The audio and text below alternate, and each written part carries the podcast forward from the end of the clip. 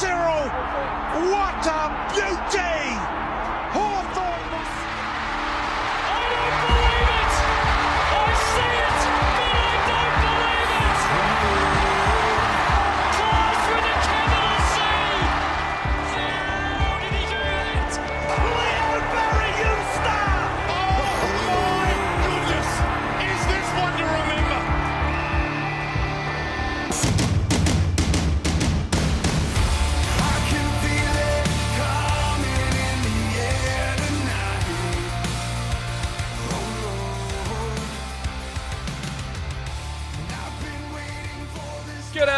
Community, and welcome to the Jock Reynolds Supercoach podcast. I am Lekdog. I am joined by Damo and Patch. Damo, as a brother who is also four and one, or their team is four and one in the AFL, how are you feeling on this fine Monday night? Life is good at the top, isn't it, Lekdog? It's good to be the king, isn't it? I say with full confidence. Uh, we obviously our two teams will clash this week out in the West, and Damo, the last few games it's been a a Blues victory. So I am going to humbly say that I think you guys will probably smack us because we will not tag Andrew Brayshaw. I'm not saying a word and I will not make a prediction. Okay, moving on to well, it was another podcast clash, wasn't it? Uh, Your boys took on Essendon. Patch, how are you? I am I'm shattered, like Dog, devastated, torn up, and really just not having a good time. After such a good round one, Bombers hit the ground running. We looked good. We pulled it all together, and then the AFL schedule a bye for round two over the Easter weekend. They're like, "No, we're respecting the holidays. We're not doing anything. All that momentum gone. So no game for the Bombers this weekend. Um, unfortunate, but." You know what, what? What can you do, really? Hey, it's Um, fixturing, you know, hit- isn't it? It's a fixturing issue. it's fixturing. So you know we can't be can't be four and one because you haven't played the one game um, after you know an extended run of practice matches. But you know we're we're ready to go when uh when the season resumes next week against Collingwood on Anzac Day. So you know what it's, what what can you do? You just kind of keep marching on slowly, Um, very slowly. Yeah, I know. It, yet playing one game every five rounds is going to be very slow moving for you. But hey, at the end of the day, I'm sure you'll get your 22 games in by 2027. Gentlemen, let's get straight into the pod. There's a lot to talk about. Everything from DPPs to spuds to rookies to blah blah blah blah blah. Let's talk. Let's just let's start DPPs. Come on, I it's so exciting. no, oh my no. god, We've Lake got to dog. start. I We've want got to start with our positives and our negatives from the Oh, round. okay. I, it's my favorite part of the podcast, Okay. Uh, mm, all right. and there's plenty of negatives, but I am going to go positive. The forward line mid prices, as far as I can tell, all seem to fire this week. I'm talking your Butters, your Gnigliogs, your Greshams, your Brodies, your Zerries. They all seemed to finally fire in the same round. So I say good on you, AFL mid priced forward selections. A sentence that has never been said before, ever. Damo, do you have a positive? My positive is Zach Butters bounce back. I was worried about him. I I was I kept telling myself, no, no, no, it's just because Robbie Gray's not there. It's just because he's had to play that Robbie Gray role. But I don't know if it's something I actually saw or if it's something I assumed. But in in the back of my head, I uh, I, I was kind of worried that I'd have to eventually trade him. But he comes out and finishes on one thirty, and I was just glad he bounced back. 32 touches, seven marks, and a goal. Look, I do the same thing a lot, Damo, where I just say something with so much confidence that it has to be true, and I don't know whether it is or not. And that will be touched on in our negatives. Patch, what's your positive from round five? Nathan O'Driscoll scored. He turned up. He was real good um, in that practice scratch match thing on the weekend. Um, yeah, really, really, really good. Scored 100. Rose lots in price. Will continue rising in price. Big thumbs up. That is a big th- thumbs up. Um, unfortunately, we couldn't all jump on it, but I'm glad for those who did that he scored very well. let's get into the negatives. We don't need to to. You, there's so much to choose from here. Before you move on there, Lek, Yeah. Nathan O'Driscoll has a very nice break even this week. is it negative sixty nine? It is.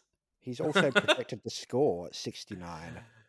Oh, it's the double nice. It's the double nice. The rare double nice. The rare double nice, projected to go up $61,000. But anyway, we can't have it all. I've got a few, a few negatives. It's hard to choose just one. Uh, I'll go. I don't know where to go with it. I think I'll go with Lachie Whitfield, who's still in my side, who had 25 touches, 14 of them were kicks, seven marks, and four tackles. It's a good That- stat line. Is a good stat line, but he still only scored 73 points because I don't think he hit a target all night. So it's an it's the main reason it's an it's a disappointment for me is because I still don't know what to do with him because he, the issue is no longer not being able to find the ball. The issue is now he doesn't know what the bloody do with it. So I'll probably stick fat, hold through the whole year, and that's why my rank will continue to plummet. Damo, do you have a negative to throw at us? Yeah, what the hell is Jordan Ridley doing? Not a lot, uh, as I could tell from the bleachers. He was not doing a lot.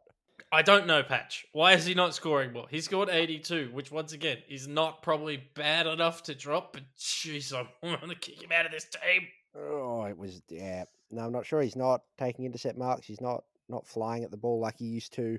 He's not playing good football, but neither is anyone else in that Essendon side, not named Nick Martin. So I, I don't know. Essendon doesn't know what's happening with its backline, and we keep losing one on ones and keep trying to force one on ones, and it's, it's dumb and it's bad. And I don't know what the answer is to either Essendon's woes or what the hell we do with Ridley. I don't know. I can't see him improving uh, anytime soon, but he's also still averaging 88, which is not bad enough for me to justify punting him. So I don't know. I don't know. Well, Andrew Phillips went down, so they're going to have to bring another. It seems like they want to run more tools. Maybe they finally bring in uh, Aaron Francis back into the team. I know they he's a full forward now, apparently, but maybe they bring him back and play where he's good, and that frees up Ridley. I don't, at this point, I'm just clutching at straws. Yep, you know as much as I do. As much as I do. My negative was Daniel Rioli, who, uh, like you and I both traded in this week uh, because it felt like a good vibe and he scored 64. Yes, we did trade him in. Look, uh, I mean, he still made cash. His break even's 85 now. He was disappointing, but guess what? So was his counterpart who's averaging 105 points a game. Yes, Jayden Short was also disappointing, and I'm terrified that it's Nick Vlastuin. Probably not. It's probably just they had off games, but I get scared at shadows, and Nick Vlastuin is a big bearded shadow. So I, I don't know. Make of that what you will. I wouldn't be worried, anybody who- gentlemen. Sorry, I wouldn't would be worried. I don't think halfbacks have scored well against Adelaide at all this year anyway.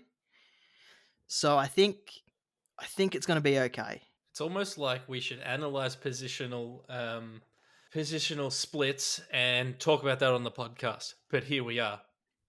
Here we are. Let's push into the main news, I think, because there's plenty of other disappointments we can go over, and I'm sure we'll touch on as the podcast progresses.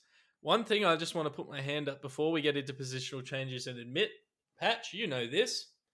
I Mhm. traded a rookie in before he'd even played one game this week. dog. I traded in Sam Hayes. It's very simple. My logic is that he was an Upwey Tecoma boy, played for Ferntree Gully as well. I'm from Upwey.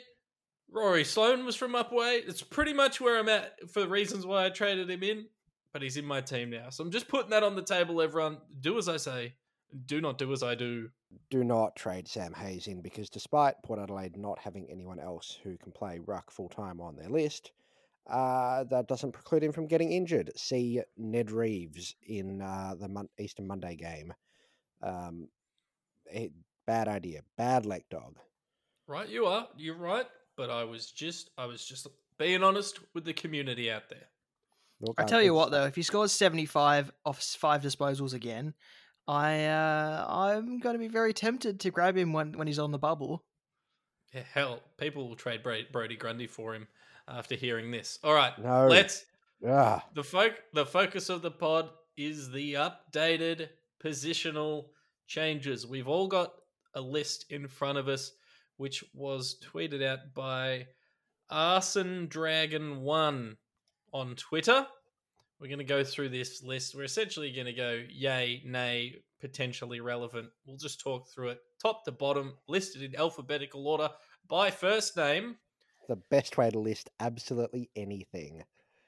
And the first player on the list, gentlemen, who becomes a forward mid, previously mid only, is young Alex Davies from the Gold Coast Suns, who is a underperforming rookie price player that people might have started. Damo. No, no interest. If you started with him, then maybe retire him to your forward line by making a few dual position moves. But no, he's not someone that you should go after. Well, it's funny you say retired to the forward line, Damo, because previously that would have been the attitude. But but this year, the forward line's where the party's happening. The midfield's where players go to die now. True. Uh, just, I don't think he's someone you need to go after. I think if you have him, then could. But if you don't, then don't move heaven and earth to get him. I mean, he's currently a better inside midfielder than uh, his counterpart Matt Rowell, but we won't talk about that. Mm, Next mm. on the list, patch another guy that's probably not Super Coach Classic relevant, but the biggest, the worst kept secret of 2022. Angus Brayshaw becomes a defense mid eligible. Yeah, interesting. Uh, well, I mean, we, we knew it was coming. Uh, he's been playing off half back, but uh, I wouldn't be looking at him in a, a classic side at all. He had that 180 against Essendon in their uh, legally distinct practice match, uh, which was big and, and good, but has scored 79, 67, 82, and 72 outside of that monumental outlier. No, thank you. keep in mind we're probably just talking about all these players for classic obviously your opinions may vary uh, if they if you're looking at a draft. All right next on the list is north melbourne's bailey scott. He is sub 300k last two games 87 and 82 becomes defense forward eligible. Another guy that's he's look he's going to generate cash but he's not someone we need to trade in particularly because he plays at north melbourne I do think thi- Bailey Scott sits in the Aaron Hall role, depending on how bad that hamstring injury is, which we'll talk about later on. Um, but potential not someone- relevance Potential relevance, potential void of significance. I'm not going anywhere near Bailey Scott, but I thought I'd mention it. I'd rather take a look at uh, Luke McDonald, who I was pretty close to trading in on the, on the weekend at sub 400k. He's putting together an okay season, but it's probably too early to be making those calls, says the man with Daniel Rioli in his team. Damo, Bradley Hill, your old mate, has become a defense forward option, averaging 81 on the year. Anything here? Nope, keep moving. Let's move on to Brandon Ellis, who finds himself in a strange role patch. You know, he went from pretty good midfielder last year to kind of floundering something position this year. I guess kind of a sweeping role. I'm not sure, but does his Like, like dog, floundering and Gold Coast are two words that never belong in the same sentence. I don't know what you're talking about. So I think we should move on from the Brandon Ellis discussion. Calamar Chi adds defense mid, not someone we're going to be looking at. Damo Callum, uh, Callum, Cam Morena, forward mid, having an awful, awful year from a supercoach standpoint. Is there any chance that at his very affordable price we should be looking at him? No. Chris Fagan hasn't put him into the midfield like was said in the preseason, and uh, no, just He Hey, leave lied him to us there. in song. They I lied to when us in song. you beat me to it, you bastard. That. Mwah. But you spoke about this guy pre-pod, Damo. The next guy on this list, Connor McDonald, under well, underperforming ac- across the season, but he now has forward eligibility to go with his midfield status. What do you think that makes that means for Connor McDonald owners? I think it probably buys him another couple of weeks in people's teams. I don't exactly know the logic behind my thinking there, but dual position is more valuable than single position in most cases. And I know it's I know he's only been scoring forties and fifties and only has about twenty more thousand dollars to make on his price, but I don't know. I think just getting dual position has given him just a little bit extra life that makes him that slightly more valuable, even if it's only a couple more weeks in people's teams. Well, I, think it just gives you a bit of flex. That's partly why I ended up with Sam Hayes because I needed to move some DPPs around just so I could move players around, cover uh, the likes of Pat Cripps and a, a few outs. So if you're sitting there and say you've got Hugh Dixon in your forward line or, or Will Brodie in your forward line and the WA teams get COVID again or something, and then you desperately at the last minute need some cover, having that extra flexibility certainly makes him probably a, a longer term hold than he was looking like he was going to be. Patch, Dan Houston, now defense Ooh. mid eligible. A few people started with him. $484,000 at the moment, and of course, dominated against the Blues uh, in that second half. What do, you, what do you make of this one? Yeah, he's been playing up on a wing from all accounts. Um, scored the 144, 93, 83, 96, 108. I think he's well and truly in the conversation as a top 10 defender. The midfield eligibility is a, a bit nice. Um, he's under 500k. I, I'm not going there. I've been burnt many times before, and he's only one Ken Hinkley role change away from going back to averaging 80. But he's an option. And if you're looking for somebody who's around that 484k mark, then sure, I guess. Sure. Yep. He's yep. sure, I guess is is a reasonable attitude. It does feel like defense is pretty deep this year. Although if guys like Jayden Short keep scoring fifties, maybe not. Damo now eligible in the ruck. Darcy Fort. I don't think we need to talk about him, do we? Averaging seventy on the year. Nope, just keep moving, keep rolling through. You don't want to even talk about this next guy, Darcy Tucker. He was fit and couldn't even make it into the 22. Nathan O'Driscoll is better than him already. Keep moving. So, David Swallow, a Next. shell of Next. his former self. Here's one that we might be able to discuss because the man can't run, the man can barely walk, yet Dane Zorko ha- continues to have a strange old season. Has 133 on the weekend, despite literally not being able to run. He's now defense mid eligible patch. I mean, Daniel Rich has been the greatest player of the last 10 years and has also arguably not been able to run. So it's never really been a huge impediment to people. It's a different sort of not being able to run. Daniel Rich can't run because his muscles are too big for his body. Dane Zorko can't run because he doesn't have an Achilles anymore. I don't think. I, I don't know what injury he's done, and but to be honest, if he's scoring three tons, um, I don't really care. But I mean, also you look at the scores that aren't tons. You've got 116, that's good. 26, that's bad. 105, that's good. 52, that's bad. 133, that's good. A mysterious injury, that's bad. Um, I uh, if you want to go there, then you've got, you know, 519k worth of defense eligible Dane Zorko. If you you want to, no thanks. Break even 116. I think we just monitor him. I think he's a post buy target if he's a target at all. But oh, geez, I just don't want to play on my team that literally can't run. I just don't want that on my team. Yeah, he's a 50 50 to get subbed out every week that he's playing if it's a recurring injury. And they might just say, nope, have a few weeks off, get it right, and you're stuck with him. I'd rather wait until after he has those weeks or after. Yeah, no, not not yet, not yet. Now. I'm not a doctor, but, and this My may surprise you, sentence. But Chris Fagan was saying before, I think it was the game against Geelong, that they were told as long as he keeps playing, the injury can't get any worse.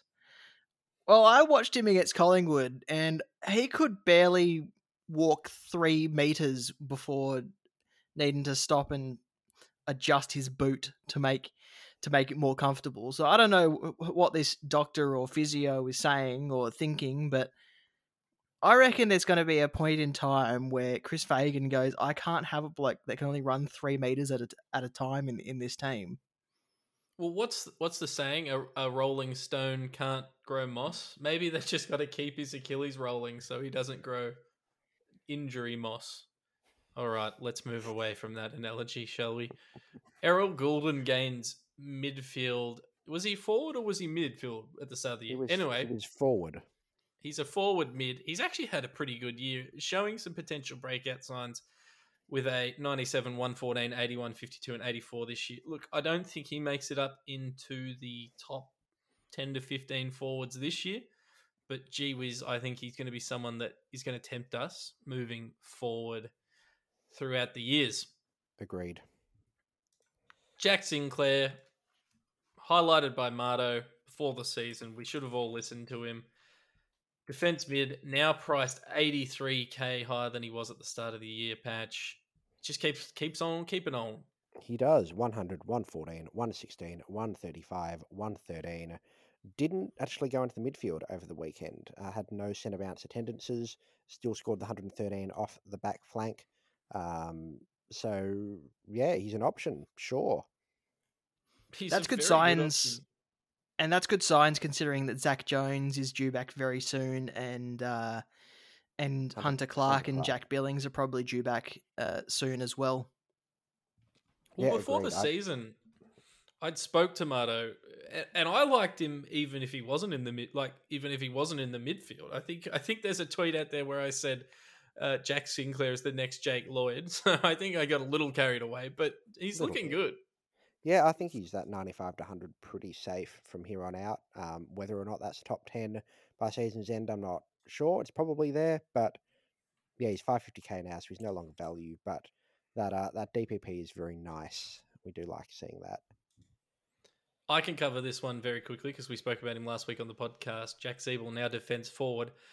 If you didn't thought he couldn't score as a defender for you, he now also can't score as a forward for you, given he requires five plus goals just to hit 90. He's not going to hit 90 for the rest of the season. Do not trade in Jack Ziebell. Damo, Jackson Mead has played a few games now. Is there anything here? Nope, keep moving. Yep, forward mid for those playing at home. Jackson Nelson, defense mid Damo out in the West. Is he any relevance? Keep moving. Jai Newcomb, forward mid. Is he any relevance to you? He's no relevance to me, but it, but Foz was trying to convince me that he was a good option. That's interesting. I mean, the theory there would be natural progression and continued time in the midfield, but at a what, what's his price? He'd be an awkward price, right? I don't have it in front of me. Three hundred and forty-seven thousand seven hundred dollars. I think Jai Newcomb is a very nice boy and is having a fun time. Um, I think he'll be a ninety averaging forward for the rest of the year, which is good and value at that price. I'm not going there. I don't know how I'd fit that in, and don't want to do the mental arithmetic to work out how. But I don't think it's a terrible call. I just think there are better options. Jaidyn Stephenson now has forward mid eligibility, averaging 75 in the year, 90 over the last three. He's an up and down player. He's not someone that we should be considering. Jake Aarts, also not someone we should be considering, given he scored five points in round five, but he does now have uh, forward mid eligibility. James Aish Damo, defense mid. What's the story with James Aish these days? What is the story with James Aish these days? I think the Dockers are trying to use him as a tagger, and I don't know if it's working all that well, but he wears sleeves, so that's something going for him. That is good. That is good. If you are selecting based on sleeve status, he does have to fit into your team. Patch potential interest in this next guy, James Harmes, now forward mid eligible, averaging 93 on the year. Yeah, he's an intriguing one. He scores of 88, 96, 81, 118, and 84 so far this year, kind of floating between that high half forward and mid slash wing role. Yeah, I I think that's what he's going to do for the rest of the year, and that's pretty solid at, at under 500k. Maybe I yeah I don't know. He's an interesting one, one to keep an eye on. Um, if there's a big injury in the Melbourne midfield, then he's probably the next cab off the rank to slide in there full time. That'd be a, a pretty good signal signal to to jump on. But until then, I think I'll probably just hold off a little bit in classic. Damo, this next bloke on the list gains mid uh, defense mid status. Uh, Jordan Clark. There's a lot of 350k pl- like that area Fremantle players in this list that have gained a new position. Is he of any sort of classic supercoach relevance to us? No, I don't think so. But mentioning all those 350k players earning dual position, it's amazing what happens when te- when teams have full complements of players. Like we haven't seen teams wiped out by a whole list of injuries this year, apart from one or two. So it's interesting to see players move to their rightful position once a once once a team has everyone available, and so I think that's why we're seeing these dual position players, these dual positions come up for these players that we haven't really looked at because they've been in awkward positions and at awkward prices. Yeah, I think a lot of these guys are awkward prices because if you're an Uber Prima, you probably they, they, your role's probably pretty nailed down already. I think with the exception of maybe this next guy, Jordan Dawson, who we knew was going to be defense mid eligible before the season even started patch, but at five hundred and forty eight thousand five hundred dollars, he's averaging one hundred and four. I reckon he's a post buy target, and I reckon you're going to be able to get him a bit cheaper, but he's just putting together a, a solid season. Yep, I, he's a good pick, and at some stage I will upgrade into Jordan Dawson. And the standard deviation on the man is incredible this year. He's had 98, 99, 97, 101, and 123 in that game against Port Adelaide, when I think he was sitting on about 96 before he kicked that bit of right to left Jordan Dawson action to win the game for the Crows. So that's something I really like to see. That's Corey Enright esque. And if it continues, then I think I'll buy in regardless of price. But DPP doesn't change any of that, and we knew it was coming, so uh, no huge surprise there. I think in years past, a lot of these guys that get forward eligibility or or become DPPs that can go forward, you know, if they already had forward and they gain another position, we'd be talking about them a lot more. But there's so many good forwards this year that a guy like Josh Battle, we don't even need to mention. Well, I mentioned him, but we can move on. Moving on. Kane Turner. Does anyone know who he plays for? North Melbourne. I, I- just for the record, I do know that, but it's very funny. He's It defense forward funny. eligible. He's also out of your team eligible. Yep, because if you're picking someone in North Melbourne that's forward eligible, that's a good sign you should not be picking that player.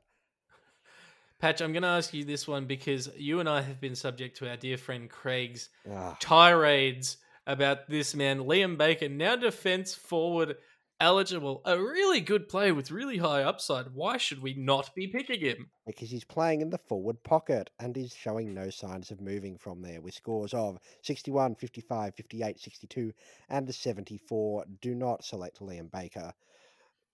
Trade him immediately. Jeez, got it him. stings. It stings. This next guy, I think, does have scope to be to be relevant. Damo, Luke McDonald, he's now a defense mid eligible player, which I think we saw a few years ago when he had that run that he was defense mid eligible, if I'm remembering correctly. $375,000, averaging 87 on the year. Look, like everyone at North Melbourne, essentially, had a really rough game in round five, but in the games he's run out, 140, 88, 101, and 76. And then in round three, he did have a score of 28, which wasn't very good. No, and he's another one that we probably need to look at once we know the severity of um, Aaron Hall's injury. And if Aaron Hall is out for an extended period of time, then Luke McDonald is a good chance to take that role from Aaron Hall. And maybe he's someone that someone can look at. But uh, it all depends on how long Aaron Hall is out for. And if Aaron Hall isn't going to be out for very long, then I don't think he's someone who'll be able to step in that, into that role and score consistently f- full time. So he's basically someone we need to pick if Aaron Hall is out Otherwise, I, d- I just don't think there's that much relevance back there. While we're on North Melbourne Damo, people are going to be trying to trade out Jason Horne-Francis this week. Can you can you please tell them why that's not a great idea? It's not a good idea because no one scored well for North Melbourne against the Dogs on Good Friday. It wasn't a good Friday for North Melbourne. Holding. break even break even now is 51. I, we're just preempting this because I can see it him being one of the most traded out this this this round. Scores 75, 98, 67, 93. They're all much higher than 51. Then he scores 39 in what was it, a smashing against the Bulldogs patch. Is, is he he's not going to just drop off the face of the earth like we've seen other rookies. This guy's going to bounce back. No, he's going to jump into the centre bounces and absolutely tear apart the uh, Geelong Cats. Oh, oh, okay, right. He might not have a good week this week, but I still think there's enough talent there that he's going to continue to, to score points, continue to make money. We look at him again next week. If he scores another 40 odd, then we might look at him to Ben Hobbs next week. But this week, you, you stick fat with him um, you hold tight and give him another crack. He's still young. Um, will have the occasional poor game, but still getting a lot of run in the midfield for North as well. Yep. Horn Francis is probably better than Josh Ward, and Josh Ward came away with a 65 uh, on Easter Monday. So uh, I think there's some chance that Jason Horne-Francis does come out and at least match uh, his his break even, if not surpass it. Agreed. Hey, this next name, Luke Parker, now forward Ooh. mid eligible. This one has classic temptation for me written all over it because when he kicks goals, this man scores yes. 123 this round, 167 in round one, kicked no goals rounds two to four, and scored 73, 76, and 39. So you know there's risk. But averaging 97 for the year, thanks to those two big games. Currently, $108,000 cheaper than he was. He's $483,700. Dare I say, he's scoring how Isaac Heaney normally scores up and down, up and down. And Isaac Heaney's scoring like he normally scores. Mm. I think they've swapped roles. Which begs the they have. question, Damo if we've stomached picking Isaac Heaney in the past, can we stomach picking Luke Parker in the now? I like Luke Parker more than Isaac Heaney. So yes, if, if Currently, the 12th ranked forward now that he is forward eligible.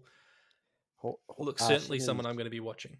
Sydney's next couple of games: Hawthorn, Brisbane, Gold Coast, Essendon, Carlton.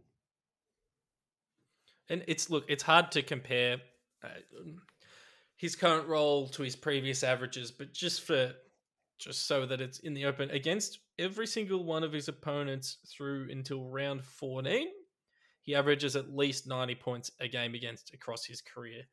So we know he's got a, a body of scoring. We know that generally, uh, look, I'm I'm actually saying this without knowing for sure. Generally, he doesn't miss a lot of games. This is a guy that we should really be considering, I think. But then Oh. again, the forward line has a lot of good players this year. Yep, I uh, at that price, I'm not interested in Luke Parker because he will continue to fluctuate all over the place. If you want him later in the year, he will drop. Um, like he's not value for you know the potential to drop a 39. Despite that really good run coming up, I you know he didn't score well against North Melbourne. I think they're trying to phase him out a little bit more and give some of these young kids more responsibility. I mm, no, I don't. I don't like it honestly. Has it looks like, if my maths is correct, he's only missed four games since 2013, at least in the regular season. So if, if you're looking for a guy that it's, going to play, I mean, I mean he's he's going to play. It- it's a it's going to be an interesting conversation that one, but we must push on, gentlemen. Mabior Chol, we don't need to talk about him. He's injured. Forward ruck. I think Chris Burgess comes into that team. He kicked six goals on the weekend for the twos, so nothing too super coach relevant there. Well, we- uh, let's talk about a Gold Coast player. What do we? What do we? What Matt Rowell? What's happening? What do we do? Stewie Dew should be taken to the Hague and tried for crimes against Supercoach and crimes against Matt Rowell, um, playing him as a defensive run with, negating a midfielder. It's awful. It's a travesty, and I hate it. And there's I don't see a, a way that it improves without a drastic role change to Matthew Rowell, and without that role change, uh, and you know it's not been flagged. I think his position in any one side is untenable, and you should trade him. The only player on Gold Coast lists with an average above 100 in the last three rounds, for the last three rounds, is Jarrod Witts, averaging 112. Touk Miller has dropped to 96 over the last three. Weller, 91. Markov, well, he's only played 190. Sam Collins, Brandon Ellis, Noah Anderson, and Will Powell all averaging more than Matt Rowell over that time. And Well, you know who is almost averaging more than him over that time? Malcolm Rosas. Mm, very. We'll talk about him at the end of the podcast. It's, I'm it's concerned for Matt Rowell. They're playing a weird game style where nobody's taking any marks. They're like well on the bottom of the, the leaderboard in terms of marks across the AFL. They're just they're just not they're just scrapping it forward and getting it forward any way they can or want to, and it impacts scores because marks are, are scores. It's real weird. I don't understand it. It's it's bad vibes for all Gold Coast players that aren't named Jarrod Witts, which is not the sentence I thought I'd be saying. You know, in the preseason, Touk Miller hasn't laid a tackle in two weeks. That's madness. Damo, if you look up, this is for the folks at home, if you look up Matt Rowell on Twitter, search his name, you'll find a thread where pe- I can't remember who's talking about it, but it's it's in the, the top results. There's a thread about Matt Rowell and about how they're trying to teach him defensive uh, responsibilities, and a thread of all these really good players that have had the same thing happen to them. But it's generally not good for their super coach scoring in the year that they have to learn how to be defensive minded. Yep. You've seen it with a couple of players. Everyone thought that Caleb Serong was going to make a step forward last year, but he, he- we, we've had to wait and we're still waiting because he's still sort of learning how to adapt and bring his attacking side back into his game this year. But he had to learn how to be defensive and now it's uh, and now it's Matt Rowell's turn and it's not looking good for Supercoach, but it might be good for him in the long run. Yeah, look, I, he he's still probably eventually going to be someone that we all lock in every single year. But until then, we uh, should panic. But let's move on. Mason Wood, the big name in this list, has gained forward mid status, playing on a wing. Let's move forward. Patch to the well, two of the best players on Essendon's list. We'll start with Matt Guelfi, forward mid. Yeah, he's been a live wire and the only player, or one of only two players worth watching uh, at the Bombers. And half of the reason you notice him is the hair. The other half is that he's the only player that wants the football or wants to tackle another player. Um, but from a supercoach perspective, I would rather go for a swim in the Goulburn River than select Matt Guelfi.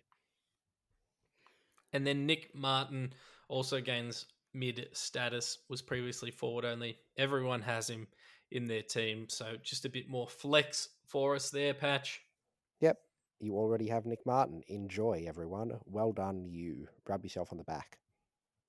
Damo, just as everyone already has Nick Daicos, who's now defense mid eligible, does he? We've spoken about him potentially having keeper worthiness this season. Does does this make it even more likely that we end up with Nick Daicos in our team come the end of the season? He's definitely not someone you need to uh, you need to worry about just yet. He uh, he doesn't ha- he hasn't been able to string two good games together, but I don't think it's long before he settles into the, into the Collingwood side and has a couple of ninety fives in a row and looks like a looks like someone we can lock into our D six position. Lee, he's he has no issues finding the ball. It's just sometimes the decision making and the uh, execution of those decisions that he's struggling with. But certainly someone that with defense eligibility now, you can swing with a Nathan O'Driscoll or a Jordan Dawson. There's plenty of flexibility for coaches out there now, and and he's going to be a, a long term stay, I think, in most people's sides. Noah Balta, now defense forward eligible. Don't think there's any relevance there from the big man from Richmond for our super coach sides. Paddy Lipinski, though, gains forward eligibility. A lot of people started him. He's now forward mid Damo, but on the weekend, no centre bounce attendances according to at DFS Australia. Pendlebury jumped in for more centre bounces than he had all year, and it looked like Lipinski was the one who was on the out, but he still pumped out a 96. So at 437,000, he's gained 78k. Is this a forward line option we can consider, or have we missed the boat on a guy like Paddy Lipinski? I think he kind of sits into the same category as Luke Parker, where he's someone that we may consider later in the year to maybe complete our team, but I don't think he's someone who we need to sit at the top of our lists and and hunt. I think I think that's fair, and hopefully, the more he plays forward, the more Nick Daicos plays in the midfield because people have sl- slightly more stocks in Nick Daicos. Patchy boy, another man from your mob. Geez, there's a few people moving around down at Essendon. Sam Durham, Durham, Durham, Durham. Durham. Sam Durham has a very nice mullet. Moving on.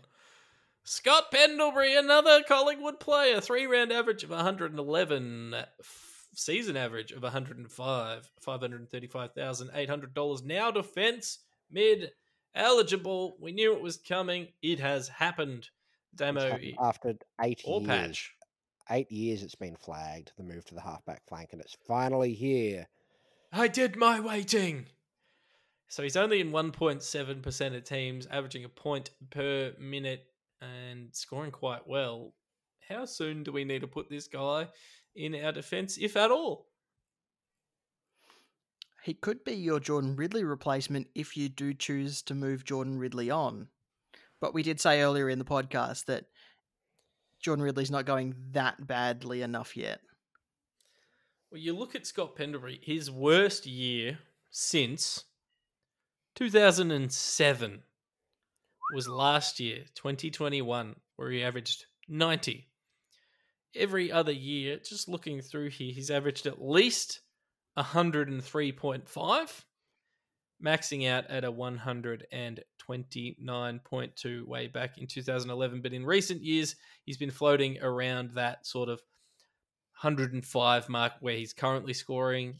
2020 was a little different, obviously, shortened season, 110 points. Has missed a few games, though, over the last two years. So if we think in this defensive role his durability is going to increase, gentlemen, I'd see no reason why we couldn't be selecting him. And he's currently ranked 26th overall in Supercoach. Yep, I think he's he's a valid pick if you're looking to make moves in that part of the ground. Um, yeah, I, I see no reason why you wouldn't consider Scott Pendlebury as uh, among those options. Um, yes, Be a bit more fun than having Dan Rioli in your team. I can tell you that. Oh, it's Shut a bit up, of fun, isn't it? It's a bit of fun, isn't it? up, Shane Tom. Edwards. Shut up. I don't think there's any super coach relevance here. 333k. Now a forward mid, averaging stuff all. We can move on to Tanner Bruhn. Bruhn? Bruhn. Bruhn. Forward mid now for GWS. Moving on. I'll take your silence Moving as on. moving on. Todd Goldstein has taken the essentially full forward role down at North Melbourne, 448k, was once a premier 700k per year. Ruckman was once the must select Ruckman in the game, but he just isn't getting the scoring done when he's had to play majority forward, has he? He scored 29 on the weekend, and that's he's going to score closer to that than he will to the 114 he scored in round four. For the rest of the year, no, thank you, goodbye, Todd. But it does have good news for his teammate, who we'll talk about very soon. Tom Cutler, your man again, Patch. There's a lot of Essendon players in this list, mate. It's almost like they've just just shuffled the whole list around, and it's it's honestly are the players deck ta- deck chairs is Marvel Stadium the Titanic? Probably, honestly, probably. Moving on, please don't ask me about any more Essendon players ever again. I can't I can't cope. Tom De Koning now forward ruck, which is really good news if you're playing VFL Super Coach because you will be able to select him there. Although he won't score very highly in that either. Getting dominated by Samson Ryan on the weekend, who doesn't even have a real name. Tom Liberatore, forward mid. I think it's actually a little bit of a gift here. Now, I know in the first few rounds he didn't see a centre bounce. On the weekend, he was back in there, 521,200. He scored 83. But I think moving forward, he's still got a reasonably high break even, averaging 93 for the year. Moving forward, I think this is a potential target for us. I think as as he solidifies himself more and more in the midfield this year, took him a while to get there. Bontempelli moves forward more. We've seen the upside. Scored 131 against the Blues and 115 against Richmond. Damo, is this just another Luke Parker? He's probably if if you were making a list and you would go and and you had Parker, Lipinski, and Liberatore on that list, Liberatore is probably the one you'd have at the top of the list. And he's currently the most expensive, so I think you'd be looking at him post by. But if he continue, like if this injection back into the midfield and the centre bounces is is to continue, he's another guy that pretty much, with the exception of like St Kilda and GWS, averages 90 to 100 against all of his upcoming opponents across his career. Patch! Black Todd dog. Goldstein's bad, but Tristan Xerri or Tristan Cherry or Tristan Cherry, I still don't know, is good. Yes, but if you don't have him, you're not trading him in. So just if you've already got him, pat yourself on the back from me. If you haven't got him, don't don't bring him in because he's made most of the cash and he he's not going to be a keeper. He'll be like your last player you upgrade, like you've missed the boat. I'm sorry. But it's good. We can swing him in and play him ahead of Brodie Grundy in the ruck because Brodie Grundy is terrible, but also you legally can't trade Brodie Grundy out of your side because he's Brodie Grundy. So, hey, you'll It's the old some, catch you'll win some. 22. The old catch 22. We'll talk about that a bit more in a minute once we get past these four last names. Three of them are not relevant. One of them is nice. Um, like, just, just let's let's swish through right. it. Tristan Xerri forward ruck, Will Hoskin-Elliott forward mid, Willie Rioli forward mid, who I almost traded into my team. I thank God I didn't. I, I Zane did tell Cordy- you it would be good content, and you didn't. It would have been funny, but I might have not done the podcast anymore. Zane Cordy, defense mid, and then Zach Butters, Damo. He's back, baby. He's forward mid. He's a keeper. Bloody good Hey- times down at Port Adelaide. He's a keeper, but Zane Cordy was the Supercoach relevant one that you were talking about, right, Patch? Yeah, yeah, yeah. yeah. No, well, I'm sorry. I was I was talking about Willie Rioli because he's Black Dog thought he was relevant last week, and I had to talk him down before realizing it would be very funny, and but it was too late. I'd already spoken too much sense about Willie Rioli, and sent made the me meme of choke on my whiskey. I'd uh, I'd also sent the "Do not touch Willie" meme to the group chat. Um, I just watched like almost die on camera. Oh, I don't think we're recording video. Thank goodness. All right, gentlemen, that is all the positional changes. There are a few things we need to tick off, and the podcast is running very late, as always. So, Patch, I'm going to leave it to you. Where do you want to go from here? We're going to go to injury news very quickly. Aaron Hall, we've spoken about uh, who might fill that void. If you've got Aaron Hall and you're shocked that he's done a hamstring, then what the. Really? Um, In the words it of Rove always- Live, what was the? it was always going to happen. It was inevitable. But if you've had him anyway, who are we trading him to? Um, we've got George Hewitt, Sam Docherty, Jack Sinclair, Steven May, James Sicily, and Scott Pendlebury at the top of the defenders list. Is there anyone else lying around? If you've got you know, the 511k, uh, which um, Hall is, if you've got five extra, you know, five thousand extra dollars, you can go straight to George Hewitt. I assume that's the play if you can get it. I think so. I think George Hewitt's really, really damn good this year. The only other players I'm I'm sort of interested in and are not super easy to step across to. Like, well, I mean, Damo James Sicily's really good. You traded him in. Yep, I dumped Rao, brought in James Sicily. Very happy with the first up effort that he uh, supplied to me on uh, Easter Monday. Bailey Dale's not exciting, but he's scoring well again. Caleb Daniel bounced back. He's got a, had 108 on the weekend. He makes you some cash. So there are some names. And of course, if you want to ride the roller coaster with Patronite, Daniel Rioli, 432,000. You essentially make 100 grand. I would probably advise against Caleb Daniel and Bailey Dale this week. Um, halfbacks haven't been scoring well against Adelaide, as we saw with uh, Jayden Short and you, Daniel Rioli. Also, if you want a pod, Jeremy McGovern, 2.5% of teams averaging 113 in a depleted West Coast side. Didn't play on the weekend with health and safety protocols, but I don't know. Maybe you're feeling dicey. Tom Stewart, too, if you can find the cash. Was there any other major injury news? Patcharoo. Um, probably. I probably should have checked that before I, uh, went. Rory straight Sloane out for the year with an ACL injury at Adelaide. Some people did start with him. I don't know why, but some people did. Just Thank you, Damo. solidifies Laird, Dawson, uh, gives maybe Berry or Schoenberg more of a shot in there. It uh, doesn't impact us too much, I don't think. No, no, I don't think it does. Watch out. For It might even open up- oh, It, it might even open up the, a midfield spot for Josh Rachele to to have to attend a few more centre bounces as well. yeah, uh, which um, we would love to see. We would. Ned Reeves did a really nasty looking shoulder on Easter Monday. Um, unclear how bad that is or how long he'll be out for. If it is some time, uh, Max Lynch is the only fit ruckman on Hawthorn's list and is priced very nicely in Supercoach. So one to keep an eye out for there, but probably Ham, uh, Sam Hayes is probably uh, ahead of him both for price and output perspectives. But one to note if you, you're keen there.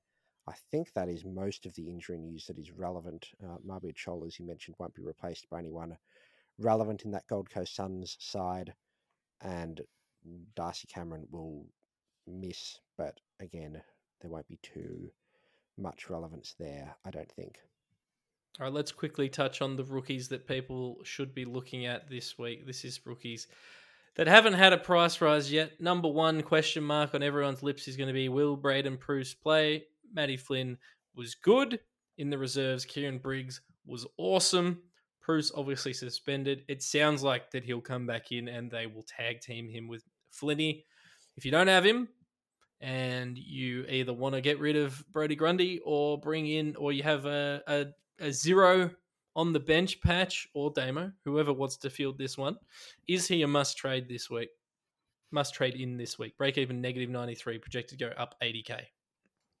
I I don't know if he's a must have, especially with Sam Hayes possibly seeing out two or three months at the power. Um, I mean, most people will see it as a Riley O'Brien situation or a Mark Pitney situation where it's quick, easy money. It's going to get to a point where you can literally just use one trade to go from him to a premium to a premium in another position. But I don't know if he plays every single game, and we know that Leon Cameron likes to play musical chairs with his ruckman, and I don't think as much as people, as much as he looked good when they were paired together in that preseason game, I don't think that Bruce and Flynn play in the same team as often as they might do to begin with.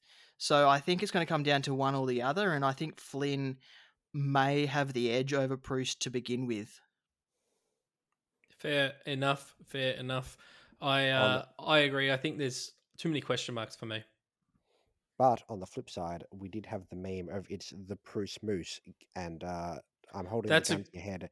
Get in. That is a good point. You did say So- hop in. So if you don't hop in, who knows what Monty Burns will do to you. Although, uh, yeah, Leon Cameron scares me. Um, Leon Cameron plays musical deck chairs on the Titanic all the time, and I don't want. Twice in one deal with that. podcast. Wow. Twice in one podcast.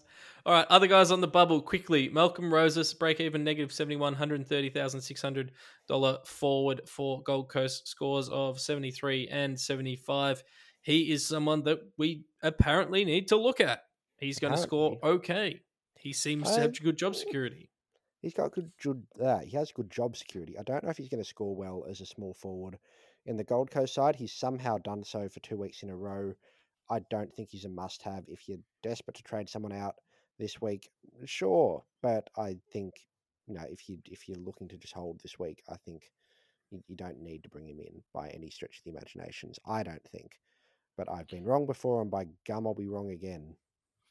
Just to give my team a little bit of cash generation, I have moved Mitch Owens on to map to um, Malcolm Rosas just to get a bit of ca- extra cash on on my uh, in my team. But uh, no, he's definitely not a must have.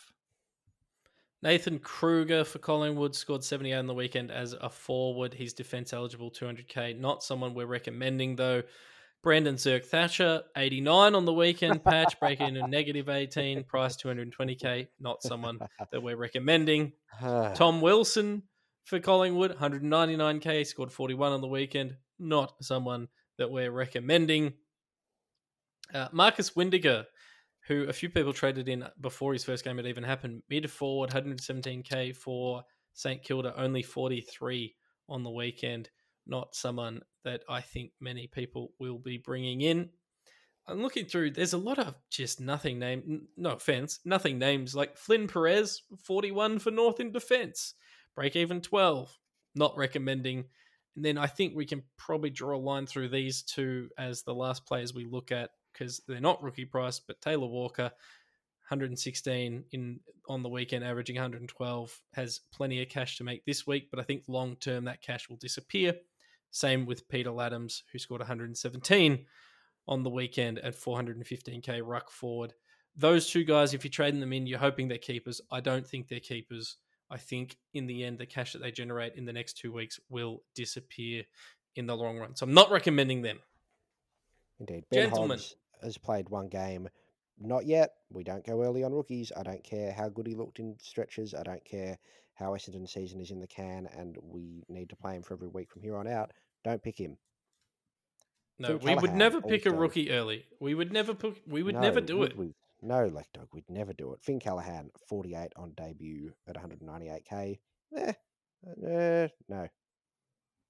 Well, we've run out of time, gentlemen. So I guess for, if anyone has questions about who they should trade, should they hold Matt Rowell? Should they trade Lachie Whitfield? Jordan Ridley, what do we do with him? Demo, I reckon there's another podcast on the website that might be able to handle some of those. Yeah, if you've got any questions heading into round six, uh, you can comment on our Facebook page or Instagram page or tweet at us using the hashtag JockMailbag. This week, Clarky and I are joined by the lead supercoach analyst for Moreira's Magic, a coach of Dyslexia Untied. So here will be a very solid, a very solid uh, resource for us, and looking forward to picking his brain a bit with your questions. Yep, and of course you can comment those questions below this post on the website. Gentlemen, Or thank you use for the Oh, hashtag. you go. We But have you a can. hashtag. You can use the hashtag as well. What What do What you you- think the hashtag is, Patch? uh, male jock bag. Mail jock bag. So What? we'll be checking that hashtag too. Patch will be checking that hashtag. I'll be checking that wanna- hashtag. Damo, what hashtag will you be checking? Uh, Jock Mailbag. Oh, I mean, yeah, yeah, two very different. That's yeah, yeah. No, that's for my personal. Anyway, yeah. Sorry, Lake Dog, as you were saying. Gentlemen, right thank you for joining me on this podcast. Damo, thank you. It's been good to be here. We didn't talk about a couple of players, but I'm sure we'll get those questions in for the mailbag.